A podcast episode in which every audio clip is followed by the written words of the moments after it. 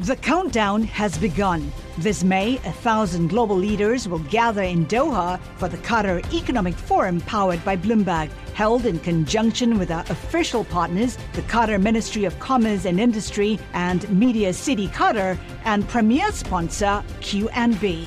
Join heads of state, influential ministers, and leading CEOs to make new connections and gain unique insights. Learn more at QatarEconomicForum.com. Well, now it's time for our daily Bloomberg Law Brief, exploring legal issues in the news. And today, Bloomberg Law host June Grasso discusses a new lawsuit accusing President Trump of concocting a story that a DNC staffer was killed for leaking Hillary Clinton's emails to WikiLeaks. She speaks with the Bloomberg News legal reporter Eric Larson. Eric, explain the story itself and how Trump allegedly was involved.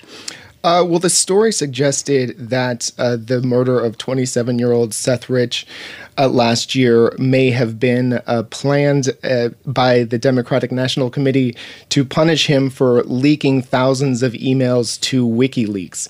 Um, this was a conspiracy theory that was uh, sort of popularized by Julian Assange, the founder of WikiLeaks, last year in August, about a month after that murder.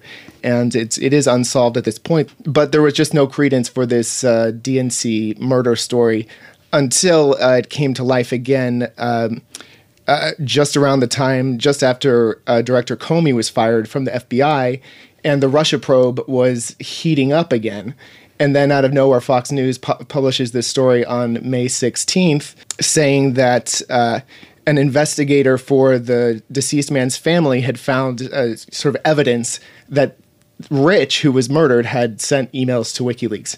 And now this private investigator says he never said that to Fox News, even though he worked closely with Fox News on this story. He says they attributed fake quotes to him in that story that were the basically the basis uh, for the story, and said that uh, he never said that. The story is fake. And it was all uh, part of a plan with Trump, allegedly, to distract from the Russia probe. So, where did he get or how does he attribute his knowledge of the alleged Trump connection to the story?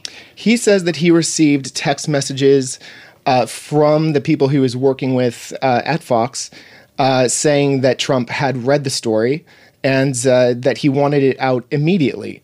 And that was uh, just a, a few days before it was published. So clearly, they are alleging in this complaint extensive ties between the White House, the administration, and Fox News in the planning of this story, even the the hiring of the investigator who later sued, that it was all part of uh, an alleged plot to distract from the Russia probe and bring back to life this sort of zombie story about the DNC murdering a former staffer.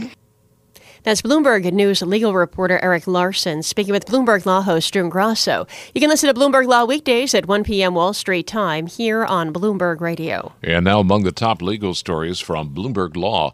A group of mostly Democrat controlled states has won the legal right to defend Obamacare subsidies. That's the result of a ruling by the U.S. Court of Appeals in Washington. It covers 17 states and the District of Columbia. President Trump had threatened to end the payments in an effort to trigger the collapse of the Affordable Care Act. In Seattle is a setback for Uber and Lyft. A federal judge has dismissed a legal challenge to Seattle's first of a kind measure allowing for hire drivers to unionize. It's all part of a larger conflict over how internet based service companies treat their workforce. The taxi industry has attacked Uber's business model, and the creation of driver unions may be a blow to the company's ability to control costs. And that's this morning's Bloomberg Law Brief. You can find more legal news at BloombergLaw.com and BloombergBNA.com. Attorneys will find exceptional legal research and business development tools there as well. Visit BloombergLaw.com and BloombergBNA.com for more information. The countdown has begun. From May 14th to 16th, a thousand global leaders will gather in Doha for the Qatar Economic Forum powered by Bloomberg.